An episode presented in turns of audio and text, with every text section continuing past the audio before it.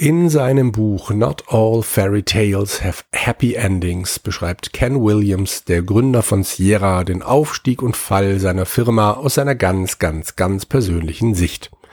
Das Buch hat er während der Corona-Zwangspause geschrieben, als er nicht, wie sonst in den letzten Jahren, mit seinem Segelschiff und seiner Frau Roberta über die Weltmeere schippern konnte. Beide haben sich entschlossen, ja, jetzt ist die Zeit für ein Buch. Roberta hat dann eins über ihre irischen Vorfahren geschrieben und Ken sich dann endlich mal dran gemacht, die Geschichte von Sierra aufzuarbeiten, was er angeblich schon immer mal vorhatte, aber es war ihm dann doch noch zu nahe gegangen und ja, in der Corona-Krise ging das dann doch mal. Es ist auf jeden Fall irgendwie so heruntergeschrieben. Es klingt jetzt nicht so, als hätte er danach nochmal 2 oder 3 Lektoren dran gelassen oder es sich selber auch nur ein einziges Mal nochmal durchgelesen. Aber es ist entsprechend ein bisschen ehrlicher, authentischer, als ich mir das tatsächlich vorher vorgestellt habe. Aber ausführlich oder chronologisch ist es auf jeden Fall nicht. An 1 oder 2 Stellen geht er auch auf das Portfolio seiner Firma ein. Und klar, die Adventures von seiner Frau Roberta und dann eben später von den anderen, die waren die Grundpfeiler oder der Grundpfeiler, auf dem das Ganze thronte. Aber Ken war von Anfang an bei der Firma klar, dass Sierra nicht nur auf einem Bein stehen konnte. Ab 1988 zum Beispiel haben sie dann auch den Roland MT32 selber verkauft und mit ihren eigenen Spielen diese Soundkarte oder dieses Soundgerät ausgereizt. Also ab King's Quest 4 kann man sich Sierra-Spiele wirklich ganz, ganz, ganz hervorragend im Roland-Sound anhören, wenn man denn das Gerät besitzt. Lohnt sich. Für die großen Schritte, die er sich vorgenommen hatte, brauchte Ken aber auch unterschiedlichere Titel als eben nur Adventures. Der Bereich Education oder von mir aus auch Edutainment war da zum Beispiel schon ziemlich früh ein wichtiger Baustein. Mickey's Space Adventure oder Donald Duck's Playground habe ich ja hier schon als schöne Spiele, ne, aus diesem Bereich auch schon gewürdigt. Später hat sich die Firma dann auch noch den US-Vertrieb der Adi-Reihe gesichert. Die kennt ihr vielleicht noch. Das ist dieser seltsame Außerirdische mit einer Vorliebe für Mathe und Deutsch bis Klasse 9. So viel zu intelligentem Leben da draußen. Um das Portfolio bei den Spielen aufzupimpen, kaufte Sierra dann auch im großen Stil andere Firmen auf. Cocktail Vision, Dynamics, Impression Games oder die Papyrus Design Group wurden aufgekauft.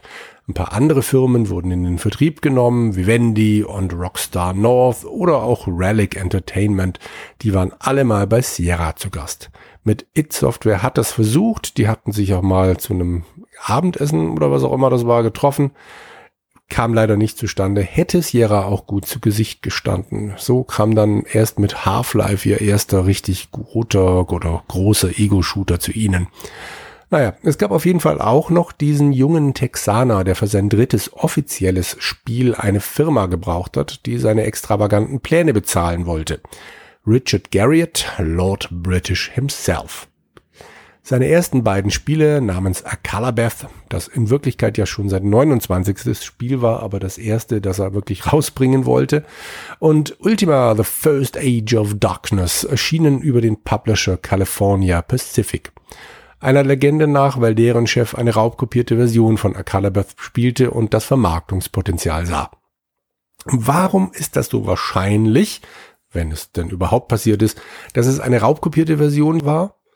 Naja, weil Garriott das Spiel nur in dem Computerladen, in dem er jobbte, verkauft hat. So schick in ein Plastiktütchen verpackt. Und nach eigenen Angaben hat er höchstens 12 Exemplare auf diesem Wege unter die Leute gebracht.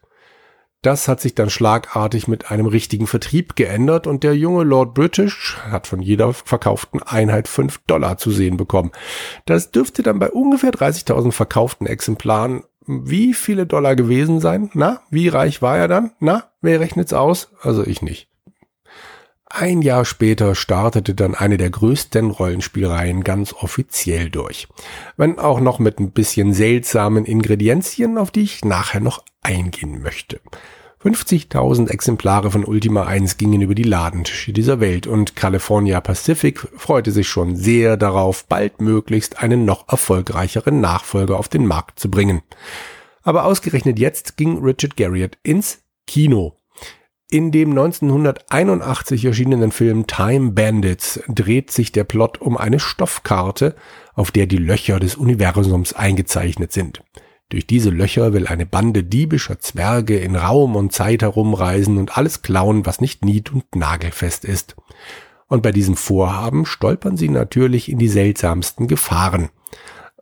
Schaut's euch selber mal an, ich bin jetzt kein so riesen Fan von dem Film. Aber Richard Garriott und seine Freunde haben sich den Film diverse Male auf der großen Leinwand angesehen und jedes Mal, wenn die Karte zu sehen war, fleißig auf ihren Notizblöcken mitgekritzelt. VHS gab's zwar schon, aber so ein vernünftiges Standbild, wo man eine Karte erkennen konnte, dürfte man wahrscheinlich bis zur Einführung der DVD nicht hinbekommen haben. Und selbst wenn, weiß ich gar nicht, ob der Film damals dann schon auf DVD raus war. Entschuldigung, auf VHS natürlich. Jedenfalls hatten sie irgendwann nach zig Kinobesuchen aus den einzelnen Versatzstücken eine komplette Karte rekonstruiert. Und sie mussten enttäuscht feststellen, dass das, was darauf zu sehen ist, gar nichts mit der Filmhandlung zu tun hatte. So viel zu Kinomagie. Die Karte blieb allerdings in Richards Kopf haften und lieferte einerseits die Grundlage für sein nächstes Spiel, andererseits aber auch den Grund, warum sich Sierra eben dieses Ultima 2: The Revenge of the Enchantress sichern konnte. Im schönsten schneller, höher, weiter Stil wollte Richard neben dem eigentlichen Spiel auch den Inhalt der Schachtel verbessern und eine hochwertige Stoffkarte beilegen. Ein paar Seiten, die ich gelesen habe, gehen davon aus, dass er diese Idee von Infocom übernommen hat. Wenn das tatsächlich so war, dann war das eine echt schnelle Entscheidung von ihm, weil das erste Infocoms-Spiel mit einer Beigabe in der Schachtel das Krimi-Adventure Deadline war und das ist erst im März 82 auf den Markt gekommen. Ultima 2 erschien bereits am 24. August des gleichen Jahres und bei aller Liebe, das dürfte etwas zu knapp sein für den Bruch mit California Pacific, die Suche nach einem neuen Vertriebspartner, den Vertrag mit Sierra und der Produktion der berühmten Stoffkarte. Richard Garriott selber schreibt in seinem Buch Explore Create leider nur sehr knapp über diese Zeit. Die Entwicklung von Ultima 2 samt der Suche nach einem neuen Publisher, der diese extravaganten Wünsche erfüllen würde, nimmt eine einzige Seite in seinem Buch ein. Und dann nochmal 3 Zeilen über das Ende der Partnerschaft. Da wäre so ein kleines bisschen mehr ja dann doch drin gewesen. Jedenfalls schreibt er, dass sein Wunsch nach einer richtigen Verpackung mit zusätzlichem Inhalt von seiner Vorliebe für die alten D&D-Rollenspiele kommt. Deren Verpackungen waren und sind mit den Handbüchern und Würfeln samt diverser Charakterbögen schon beim Öffnen ein Erlebnis. Und genau das wollte Garriott halt auch erreichen. Weg von dieser schnöden Plastiktüte an einem Haken hin zum Beginn eines Abenteuers. Man macht die Schachtel auf und denkt gleich, boah, Wahnsinn, und das werde ich gleich alles erleben. Dass er nach eigenen Angaben von California Pacific neuerdings kein Geld mehr gesehen hat, dürfte ebenfalls einen gewissen Anteil an Wechselabsichten beigetragen haben. Dass dies hier kein klassisches Fantasy-Rollenspiel sein würde, das wird potenziellen Käufern von Ultima 2 schon mit dem Covermotiv klargemacht.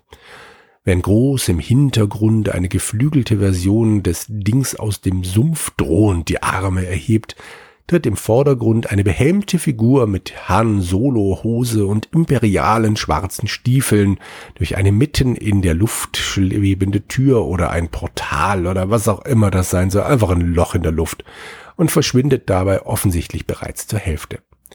Die Rückseite der Verpackung führt in einigen Versionen das Motiv dann weiter und zeigt am Ende dieser Landschaft plötzlich einen steinigen Weg, der an einer Burg an einem sehr hohen Berg endet.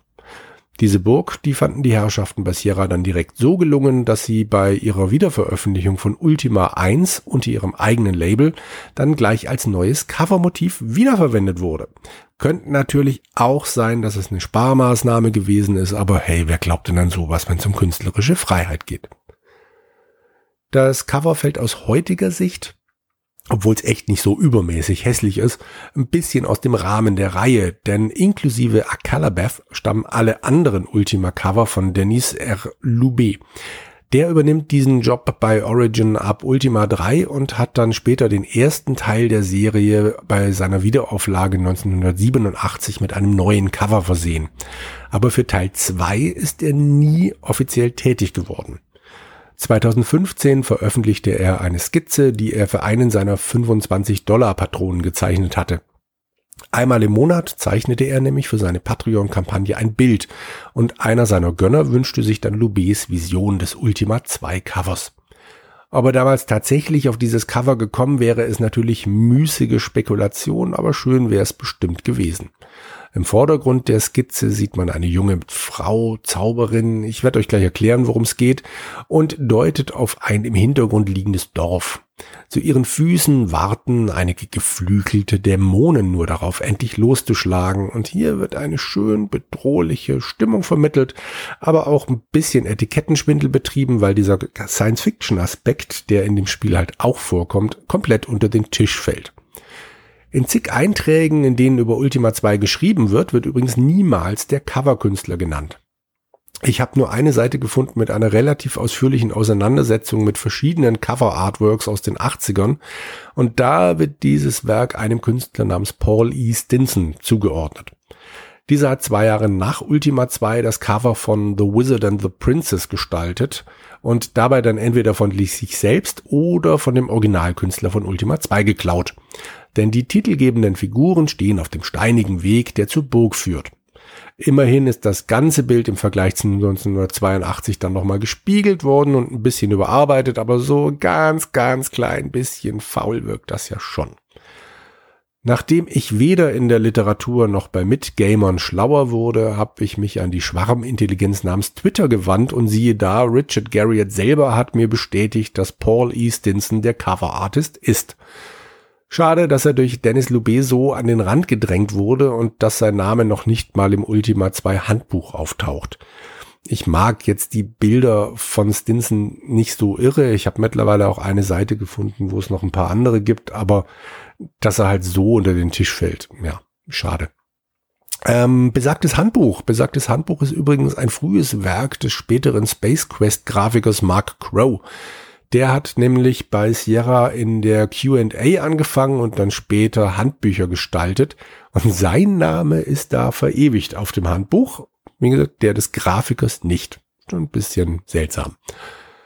Verpackung hin, Stoffkarte her. Worum geht's denn jetzt in Ultima 2, The Revenge of the Enchantress? Nun, nachdem der Spieler im ersten Teil der Serie den bösen Zauberer Mondane heimgeleuchtet hatte, taucht dann hier dessen geheime und bisher, soweit ich weiß, mit keinem einzigen Wort erwähnte Schülerin Minax auf. Diese ist auf den Spieler wegen des heimtückischen Mordes an ihrem Liebsten oder an ihrem Lehrer natürlich reichlich sauer und reist durch Zeittüren, die sich nach Mondanes Niederlage gebildet hatten, zurück an den Ursprung der Zeit, um von dort aus Chaos und Zerstörung zu stiften. Aufgabe des Spielers ist natürlich, durch diese verschiedenen Zeittore zu treten, überall wieder Ordnung zu schaffen und Minax gut ausgerüstet gegenüberzutreten. Und natürlich auf allen Planeten des Sonnensystems mal vorbeizuschauen. Klar. Ebenso klar wie die Tatsache, dass Ultima 2 im Gegensatz zum Rest der Reihe plötzlich auf der Erde spielt. Was laut Garriott an der Idee mit diesen Zeitportalen lag. Logisch, das alte Ägypten kann der gemeine Computerspieler besser einordnen als, sagen wir mal, das pangalaktische Imperium.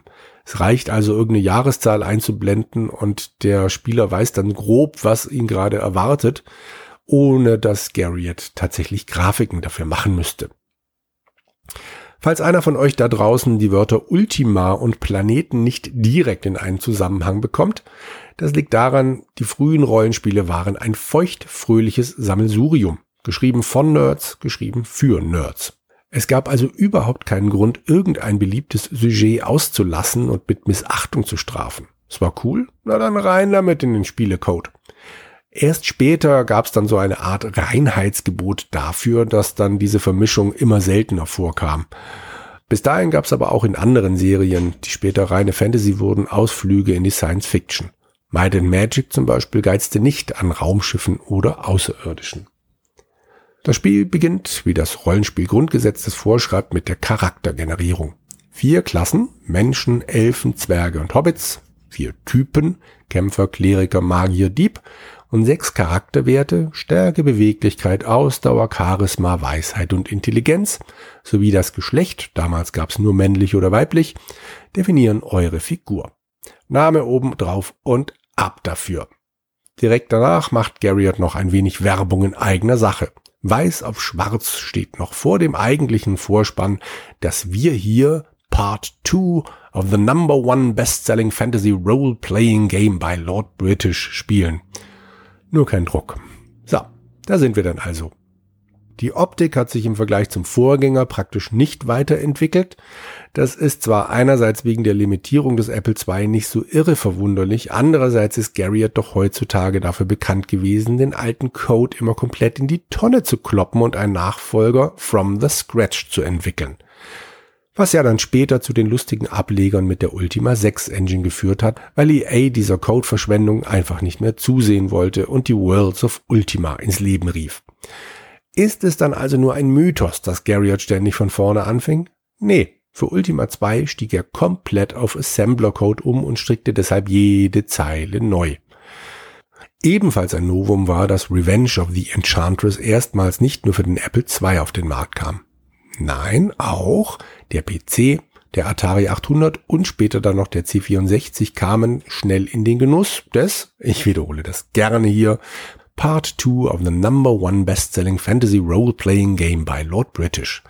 Ach, herrlich. Beim zweiten Mal klingt's doch nochmal so gut. Wie spielt sich's denn nun, dieses Ultima 2? Naja, ich schätze, dass die alten Rollenspiele leider nicht so besonders gut altern. Wie auch. Ich kann mich zwar mit der schlichten Optik anfreunden und komme dann nach einer Weile auch halbwegs mit der Steuerung per Tastaturbefehl klar, aber gerade diese Reihe hat später so unglaubliche Schritte nach vorne gemacht, dass die frühen Teile damit kaum vergleichbar sind.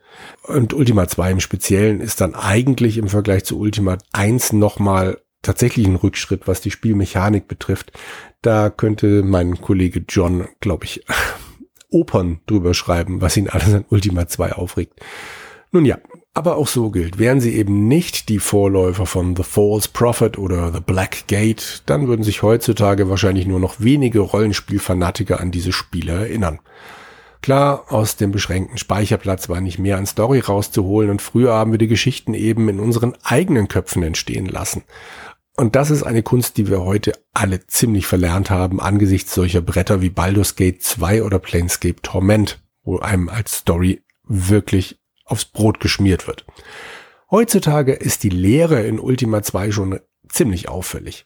Wenn Garriott als Sohn eines Astronauten schon unbedingt Reisen auf Planeten einbauen musste, dann sollte da doch irgendwas zu finden sein. Aber so wirklich viel los ist im Weltraum leider nicht. Die eigentlich coole Idee verpufft wirkungslos oder noch schlimmer, sie langweilt recht schnell. Spielerisch bleibt alles beim Alten, beziehungsweise nimmt es Ultima 1 einfach mal den Fernkampf weg. Konnte die am ersten Spiel zum Beispiel noch mit Blastern Gegner auch aus der Ferne bekämpfen, gibt's hier nur noch Nahkämpfe, obwohl die gleichen Waffen immer noch im Spiel und benutzbar sind. Nur Minax wird euch im Endkampf dann aus der Ferne behaken, während das allen anderen Figuren verwehrt bleibt. Ansonsten steuert ihr eure Strichmännchenfigur in so einer Art Draufsicht über die Landkarte und findet ab und zu Ortschaften, die ihr betreten könnt. Oder Monster. Oder Diebe. Oder die Tore, durch die ihr in Raum und Zeit reisen könnt. Diese tauchen an bestimmten Stellen der Landschaft immer mal wieder auf und verschwinden wieder. Und dann gibt's natürlich noch die 3D-Dungeons, die wie schon im Vorgänger funktionieren. Für heutige Augen bisschen schmucklos, aber damals war das schon schick. Außer der schicken Verpackung und der Stoffkarte gibt's meines Wissens nach nur noch einen kleinen Hinweis im Spiel, dass Ultima 2 jetzt von Sierra vertrieben wurde. Eine dringend benötigte Waffe, die der Spieler im Jahr 1990 in New St. Antonio von dem Charakter Sentry kaufen muss, hat den klangvollen Namen Enilno, was rückwärts gelesen schlicht das Wort Online ergibt. Passend bei einem Vertrieb, der bis 1982 Online Systems und danach Sierra Online hieß. Die Waffe ist mit 500 Goldstücken nicht unbedingt preiswert zu haben und Sentry hat dazu noch den großen Makel, dass er in einem Gefängnis untergebracht ist, in dem sich viele Wächter tummeln. Aber nur mit Enilno lässt sich Minax besiegen. Es hilft also nichts, da müssen wir durch. Das Schwert hat dann später nur noch einen kleinen Easter Egg-Auftritt in Ultima 5, wo es in der Unterwelt unter dem Dungeon Hyloth zu finden ist. Das Ultima 6 Project, so ein Fan-Remake von Ultima 6, hat die Waffe dann ebenfalls eingebaut. Eine große Bedeutung für die Reihenhistorie hat sie dann allerdings nicht mehr. Ganz im Gegensatz zu Sentry, der bis einschließlich Ultima 7 ein regelmäßig wiederkehrender Charakter war und dessen Spur sich erst bei Serpent Isle verlor. Noch ein Detail zeigt, dass die C64-Fassung von Sierra stammte. Wer das Spiel durchgespielt hat, wurde gleich auf The Wizard and the Princess angesetzt. Zwar ein völlig anderes Genre, aber wir haben ja vorhin schon gelernt, wenigstens das Cover war gleich. Was genau zum Bruch dann später zwischen Richard Garriott und Ken Williams geführt hat, ist nie so ganz klar geworden.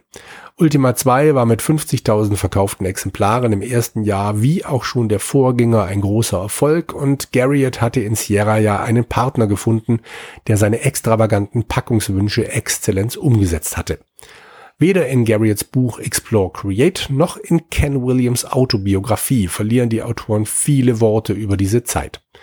Die Seite The Digital Antiquarian schildert den Bruch dann als so eine Art Culture Clash zwischen dem texanischen Arbeitsethos von Garriott und der damals ziemlich lockeren Partyatmosphäre, die es bei Sierra gab. Obendrauf gab es dann noch ein paar Vertragsdifferenzen.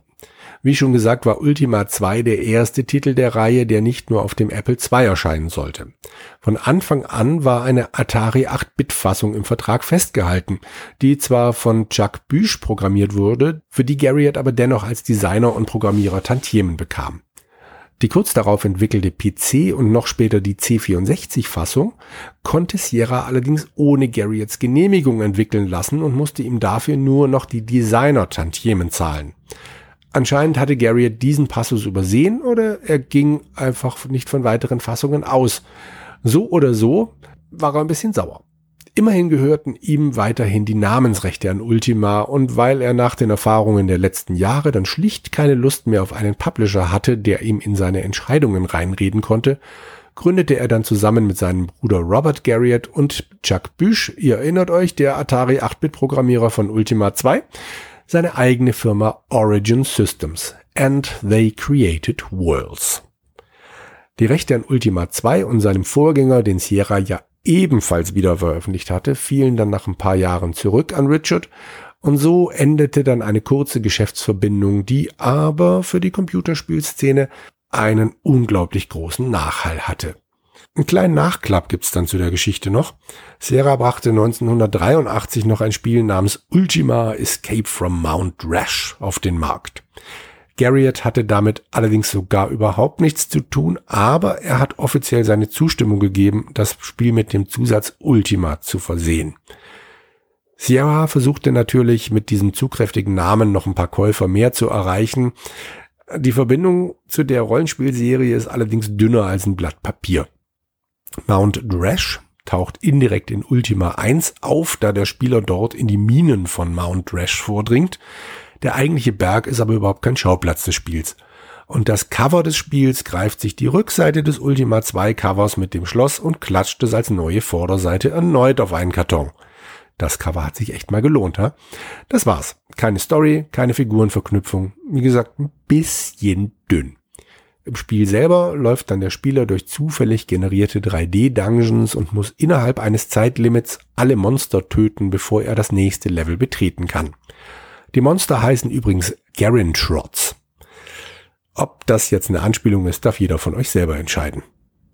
Ungefähr ein Viertel des Bildschirms zeigt oben links das Labyrinth aus Ego-Perspektive, ein weiteres Viertel oben rechts zeigt die Draufsicht und die untere Hälfte ist den Kämpfen gewidmet, in der dann aus Zeichensatz zusammengesetzte Figuren ums Überleben kämpfen.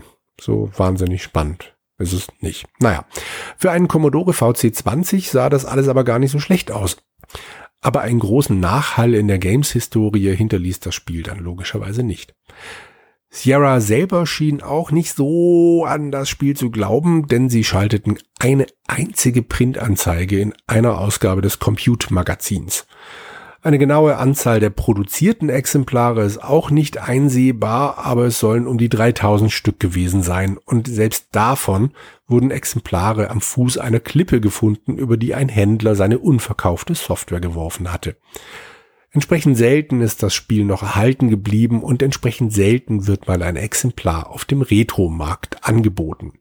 Wer aber möchte, kann sich stattdessen mal den PC-Port von Caspar Faubery anschauen, der viel vom ursprünglichen Code verwendet hat. Na gut, das war dann jetzt mein kleiner Exkurs durch diese kurze Episode, in der sich zwei Giganten der Games-Branche kurzfristig zusammengetan haben. Ich hoffe, euch hat die Folge ein bisschen unterhalten und ich freue mich schon auf die nächste. Bis dahin.